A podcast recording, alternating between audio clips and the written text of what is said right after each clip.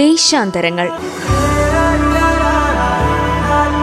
വിവിധ ദേശങ്ങളിലൂടെ ചരിത്ര സാംസ്കാരിക വഴികൾ തേടി അധ്യാപകനും സഞ്ചാര സാഹിത്യകാരനുമായ ബിജു പോൾ കാരക്കാമല നടത്തിയ യാത്രകളുടെ നേരനുഭവങ്ങൾ.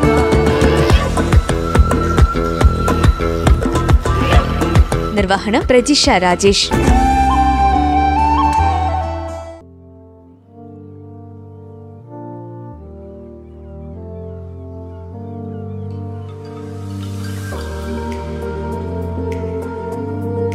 നമസ്കാരം. എല്ലാ പ്രിയ ശ്രോതാക്കൾക്കും ദേശാന്തരങ്ങളുടെ പുതിയൊരധ്യായത്തിലേക്ക് സ്വാഗതം. റാൻ ഓഫ് കച്ചിലേക്കുള്ള യാത്രയിലാണ് ബിജു പോൾ സാറിനോടൊപ്പം നമ്മളും.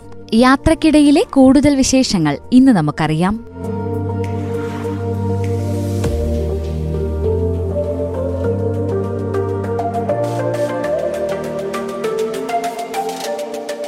ഈ ദണ്ഡി മാർച്ച് ആരംഭിച്ച് അവിടുന്ന് പുറപ്പെട്ടതിന് ശേഷം ഗാന്ധിജി പിന്നെ ഈ സബർമതി ആശ്രമത്തിലേക്ക് പോയിട്ടില്ല. ഗാന്ധിജി ഒരു പ്രതിജ്ഞ എടുത്തിരുന്നു അന്ന് പറഞ്ഞിട്ടുണ്ട് ഒന്നുകിൽ ഞാൻ പിന്നെ വിജയം ഭരിച്ച് തിരിച്ചു വരും. അല്ലെങ്കിൽ ഞാൻ എന്റെ ശരീരം സമുദ്രത്തിന് സംഭാവന ചെയ്യുമെന്നും പറഞ്ഞിട്ടാണ് ഗാന്ധിജി അങ്ങോട്ട് പോയത്. ഈ ദണ്ഡി മാർച്ച് നടത്തി ഗുജറാത്തിന്റെ പിന്നെ തെക്കുള്ള ദണ്ഡിയിലേക്ക് മാർച്ച് നടത്തി. വലിയ ലോങ് മാർച്ചാണത് ആ മാർച്ച് നടത്തി പോയത്.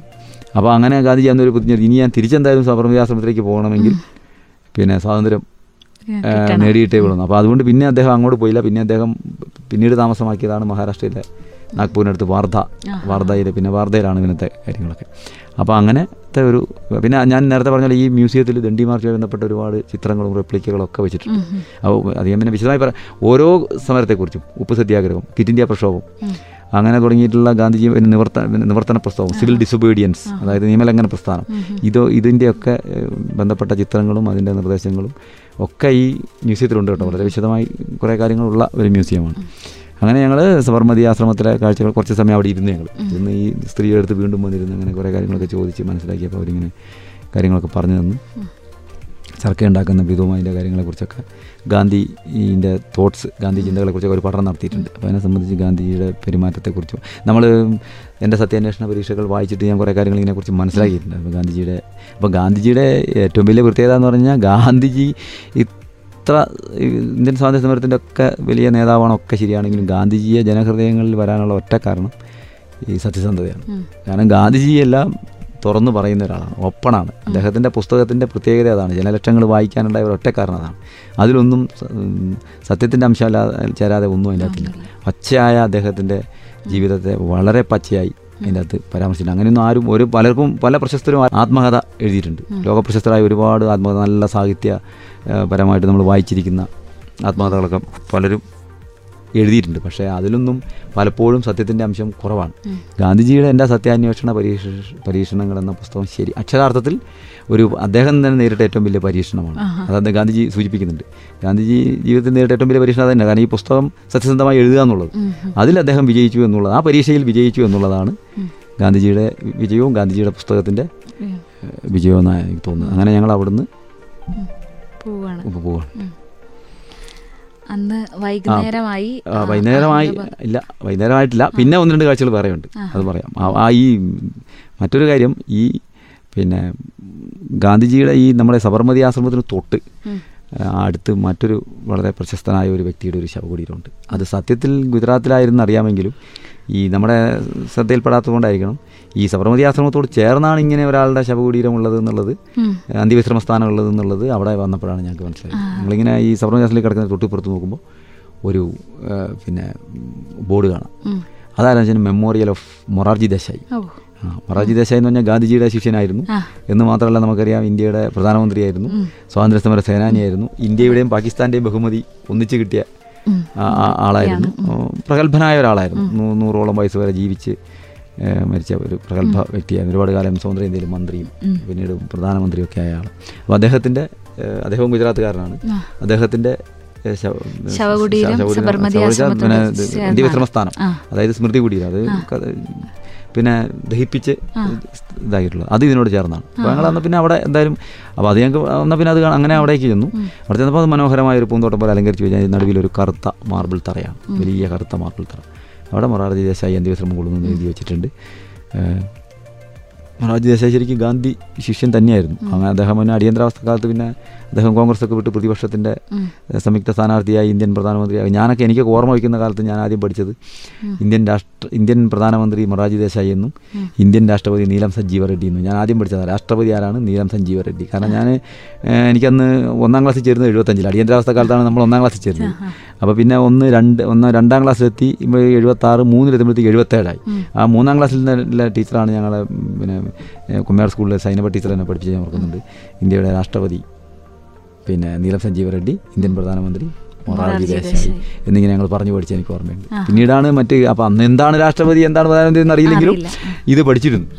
പിന്നെ ഗാന്ധിജിയെ കുറിച്ച് പഠിച്ചിട്ടുണ്ട് നെഹ്റുവിനെ കുറിച്ച് പറഞ്ഞു കേട്ടിട്ടുണ്ട്. ഇതൊക്കെയാണ് നമ്മൾ അന്ന് ആദ്യമായിട്ട് അറിയുന്നത്. അപ്പോൾ ആ അന്ന് മൂന്നാം ക്ലാസ്സിൽ പഠിച്ച മൊറാർജി ദേശായിന്റെ ഓർമ്മയുണ്ട്. പക്ഷേ അവിടെ നമ്മളിപ്പോൾ ചെല്ലുന്നത് ആ സ്ഥലത്ത് ചെല്ലാൻ കഴിഞ്ഞു. അപ്പോൾ ഞാനിങ്ങനെ എന്റെ ഓർമ്മ അന്നേരം മൂന്നാം ക്ലാസ്സിലേക്കാണ് പോയത്. അപ്പോൾ പിന്നെ നമ്മൾ പിന്നെ അതിനുശേഷം പഠിച്ചിട്ടുള്ള അടിയന്തരാവസ്ഥയെക്കുറിച്ചും ആ കാലഘട്ടത്തിലെ ഇന്ത്യൻ രാഷ്ട്രീയത്തെക്കുറിച്ചും മൊറാർജി ദേശായിയുടെ നിലപാടുകളെക്കുറിച്ചും ഒക്കെ ആയിരുന്നു പിന്നെ നമ്മുടെ ചിന്തകളായിട്ട് വന്നിട്ടുള്ളത്. എന്തായാലും ഇന്ത്യൻ രാഷ്ട്രീയത്തിൽ വ്യക്തിമുദ്ര പതിപ്പിക്കുകയും ഇന്ത്യൻ സ്വാതന്ത്ര്യ സമരത്തിൽ നിർണായക പങ്കുവയ്ക്കുകയും ചെയ്ത ആളാണ് മൊറാജി ദേശായി. അങ്ങനെ അതും കണ്ട് ഞങ്ങൾ അവിടുന്ന് ഇറങ്ങി അഹമ്മദാബാദിലെ മറ്റ് ചില വൈകുന്നേരം വരെ സമയമുണ്ടല്ലോ. മറ്റ് ചില കാഴ്ചകളിലേക്കും കൂടെ പോകാം എന്ന് വിചാരിച്ച് അവിടുന്ന് ഞങ്ങൾ വന്നു. അങ്ങനെ വന്നു കഴിഞ്ഞപ്പോഴാണ് പിന്നെ ഈ ടൗണിലേക്ക് വന്നു. ടൗണിലേക്ക് വന്നു കഴിഞ്ഞിട്ട് പിന്നെ ഈ ഗുജറാത്തിൽ വ്യത്യസ്തമായ ചില ഒരു കാഴ്ചകളുള്ളത് എന്ന് പറഞ്ഞിട്ടുണ്ടെങ്കിൽ ഈ അവിടെ ഈ സ്റ്റെപ്പ് വെൽ എന്ന് പറയും. സ്റ്റെപ്പ് വെൽ എന്ന് പറഞ്ഞാൽ നമുക്കറിയാം. ഈ കിണറുകൾ. അത് വെച്ചാൽ ഈ രാജാ രാജാക്കന്മാർ പ്രമുഖ വ്യക്തികൾ നാടുവാഴികൾ ഇവരുടെയൊക്കെ ഈ ഗുജറാത്തിന്റെ ഞാൻ നേരത്തെ സൂചിപ്പിച്ചല്ലോ ഈ വടക്കൻ ഇന്ത്യ സോറി പടിഞ്ഞാറൻ ഇന്ത്യയിലെ ഒരു പ്രശ്നം ഈ ജലലഭ്യതയുടെ ഒരു പ്രശ്നം പോലെ ചിലപ്പം വരൾച്ചകൾ വരാം. അപ്പം വെള്ളം കിട്ടിക്കൊള്ളണമെന്നില്ല. ചില സമയത്തൊക്കെ കാലം തെറ്റി വരുന്ന മഴകളാണ് അവിടെ ഉണ്ടാവൽ പലപ്പോഴും. അല്ലെങ്കിൽ വല്ല ന്യൂനമർദ്ദം അങ്ങനെയൊക്കെയാണ് വരുന്നത്. അപ്പോൾ അതുകൊണ്ട് എന്ത് സംഭവം എന്ന് വെച്ചിട്ടുണ്ടെങ്കിൽ ഈ രാജഭരണ കേന്ദ്രങ്ങളുമായിട്ട് ബന്ധപ്പെട്ട് രാജാക്കന്മാരൊക്കെ ആദ്യം അവർക്ക് സുരക്ഷിതമായി എങ്ങനെ വെള്ളം കിട്ടും. കുടിവെള്ളം എങ്ങനെ കിട്ടും എന്നുള്ളതിനെക്കുറിച്ച് ആലോചിച്ചേ പറ്റൂ.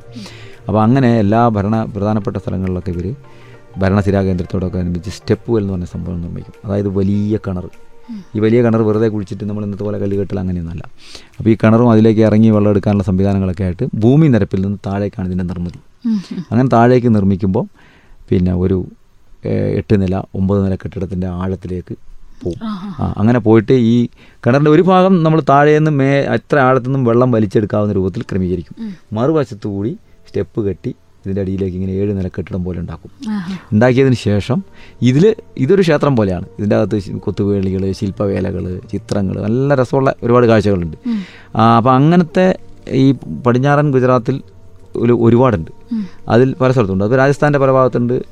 അങ്ങനെ നമ്മുടെ നമ്മുടെ ആഗ്രാക്കോട്ടയിലില്ല മറ്റേ ജയ്പൂർ കോട്ടയിലൊക്കെ ഉണ്ട്. അങ്ങനെ കുറേ സ്ഥലങ്ങളിലൊക്കെ ഉണ്ട്. പക്ഷേ അതിൽ ഏറ്റവും പ്രശസ്തമായ സ്റ്റെപ്പുകൾ എന്ന് പറഞ്ഞിട്ടുണ്ടെങ്കിൽ ഇന്ത്യയിലെ ഏറ്റവും പ്രശസ്തമായ സ്റ്റെപ്പുകൾ എന്ന് വെച്ചിട്ടുണ്ടെങ്കിൽ ഈ ഞാൻ ഈ പറഞ്ഞ അഹമ്മദാബാദിലെ ഞങ്ങളിപ്പോൾ പോയി കാണുന്നതല്ല. വടക്കൻ ഗുജറാത്തിലെ പാട്ടാൻ എന്ന സ്ഥലമുണ്ട്. പാട്ടാനിലൊരു സ്റ്റെപ്പുകളുണ്ട്. അതിന്റെ പേര് റാണീനി ബാവ് എന്നാണ് അറിയാം റാണീനി ബാവ് ഇത് നമ്മുടെ ഇപ്പോൾ നമുക്ക് എല്ലാവർക്കും കാണാൻ കഴിയും നമ്മുടെ നൂറ് രൂപ നോട്ടുണ്ടല്ലോ. പുതിയ നൂറ് രൂപ നോട്ട്. പുതിയ ആ നീല നിറത്തിലുള്ള. നൂറ് രൂപ നോട്ടിന്റെ മറുപുറത്ത് കൊടുത്തിരിക്കുന്ന എംബിൾ അതാണ്. അതിന് നിങ്ങൾ ശ്രദ്ധിച്ചു നോക്കിയാൽ നിങ്ങൾക്ക് മനസ്സിലാവും. റാണി റാണീനി വാവ് എന്ന് എഴുതിയിട്ടുണ്ടാവും അതിന്റെ അടിയിൽ അത് അത് ഞാൻ കണ്ടിട്ടുണ്ട്. അത് ഇതിന്റെ നമ്മുടെ ഈ യാത്രയുടെ അവസാന പാദത്തിൽ ആണ് ഞങ്ങളത് കണ്ടത്. അതിനെക്കുറിച്ച് പിന്നെ പറയാം. അപ്പോൾ അതിന് സമാനം അതേപോലത്തെ ഒന്ന് രണ്ട് സ്റ്റെപ്പുകളിൽ ഈ അഹമ്മദാബാദിൽ അഹമ്മദാബാദിലുണ്ട്. ഒന്ന് അദലാജി വാവ് എന്ന് പറയും. ഉം. അദലാജി വാവ് കാണുക എന്നുള്ള ഉദ്ദേശം. വാവ് എന്നാ പറയുക. വാവ് എന്ന് പറഞ്ഞാലും കിണറെന്ന് പറയും. പിന്നെ വാവ് എന്ന് പറഞ്ഞാൽ കിണർ എന്നുള്ള അർത്ഥത്തിലാണ്. അപ്പം അത് അതലാജി എന്ന് പറയുന്ന പഴയ നാടുവാഴിയുടെ കാലത്ത് നിർമ്മിച്ച ഒരു സംഭവമാണ്. അതായത് ഒരു എഴുന്നൂറോളം വർഷം പഴക്കമുള്ളതാണ്. അപ്പോൾ അത് കുറച്ച് നാശോന്മുഖമായ അവസ്ഥയിലാണ്. ഞാൻ നേരത്തെ സൂചിപ്പിച്ച ഈ പാട്ടാനുള്ളത് വളരെ ഗംഭീരമായിട്ടുണ്ട്. എങ്കിലും ഇത് കാണേണ്ട സംഭവമാണ്. ഇത് ഒരു ഭാഗത്ത് ഇങ്ങനെ നമ്മൾ കാണാം. ഈ എഴുന്നൂറ് വർഷമായിട്ട് ഈ ജനം വെള്ളം വലിച്ച് കല്ലിന്റെ പാട് തേഞ്ഞ ഇതൊക്കെ അവിടെ കാണാം. അതിന്റെ മറുപുറത്തേക്ക് ഇറങ്ങി കഴിഞ്ഞാൽ ഇതിന്റെ അടിയിലേക്ക് നമ്മളിങ്ങനെ ഇറങ്ങി ഓരോ സ്റ്റെപ്പ് സ്റ്റെപ്പ് ഇറങ്ങി ചെന്ന് കഴിയുമ്പോൾ ഏറ്റവും താഴെ അടിയിലായിരിക്കും വെള്ളം ഉണ്ടാവുക. പിന്നെ ഒരു വലിയ കിണർ പോലെ കല്ല് കൊണ്ടൊക്കെ കെട്ടിയിട്ട്. അതിൽ നിന്ന് ഈ വെള്ളം കുറച്ച് കോരിയെടുത്ത് ഏത് വേനൽക്കാലത്തും നല്ല തണുത്ത വെള്ളമായിരിക്കും. നല്ല ശുദ്ധമായ നല്ല തണുത്ത വെള്ളമായിരിക്കും കിട്ടുക. അപ്പോൾ അതിന് പറ്റുന്ന സ്ഥലത്താണ് അത് നിർമ്മിക്കുക. അപ്പോൾ ഈ ചൂടൊന്നും അതിനെ ഏക്കില്ല അതിനൊക്കെ കണക്കാക്കിയിട്ട് ഈ ആണ് ഈ സ്റ്റെപ്പ് നിർമ്മിച്ച് ഈ കെട്ടിടം പോലെയൊക്കെ നിർമ്മിച്ചിരിക്കുന്നത്. ഇതിന് സുരക്ഷ ഒരുക്കാനും ഇതിലേക്ക് ശുദ്ധവായു കയറാനും തണുത്ത അന്തരീക്ഷം നിലനിൽക്കാനൊക്കെ വേണ്ടിയിട്ടാണ് ഇവരിങ്ങനെ സെറ്റപ്പാക്കി റെഡിയാക്കി. അവിടെ ചെന്ന് പിന്നെ അവിടെ ചെന്ന് പിന്നെ രാജാക്കന്മാർക്കോ റാണിമാർക്കൊക്കെ വെള്ളം എടുക്കാനും കുടിക്കാനും അവിടെ കുറേ നേരം ഇരിക്കാനും വൈകുന്നേരങ്ങളൊക്കെ ചിലവഴിക്കാനുള്ള സംവിധാനങ്ങളൊക്കെ ആക്കിയിട്ടുള്ള ഒരു സംവിധാനം അതരാജീവ് ബാബു അതിന്റെ ഓരോ സ്റ്റെപ്പിലും തൂണുകളുണ്ടാവും. അതിലൊക്കെ ചിത്രങ്ങൾ കൊത്തുപണികൾ ശില്പവേലകൾ പുരാണ ഇതിഹാസ രംഗങ്ങളൊക്കെ ആയിട്ട് വളരെ മനോഹരമായൊരു സംവിധാനം അതലാജീവ് ബാബു അങ്ങനെ അതലാജീവ് ബാബു കണ്ടു. അവിടുന്ന് പിന്നെ ഞങ്ങൾ തിരിച്ച് ഏഹ്, പോരുകയുണ്ട്. അങ്ങനെ ഒന്ന് വന്നു കഴിഞ്ഞിട്ട് പിന്നെ ഞങ്ങൾ അവിടുന്ന് ഈ അഹമ്മദാബാദിലെ മറ്റ് ചില കാഴ്ചകളിലേക്ക് നീങ്ങുക ചെയ്തിട്ട്.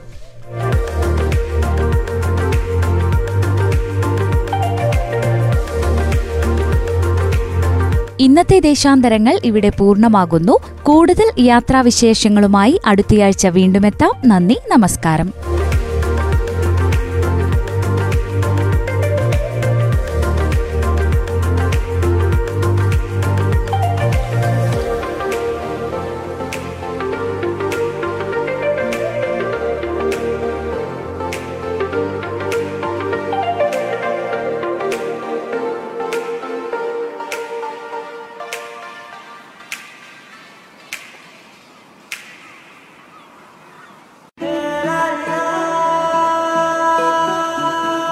ദേശാന്തരങ്ങൾ. വിവിധ ദേശങ്ങളിലൂടെ ചരിത്ര സാംസ്കാരിക വഴികൾ തേടി അധ്യാപകനും സഞ്ചാര സാഹിത്യകാരനുമായ ബിജു പോൾ കാരക്കാമല നടത്തിയ യാത്രകളുടെ നേരനുഭവങ്ങൾ.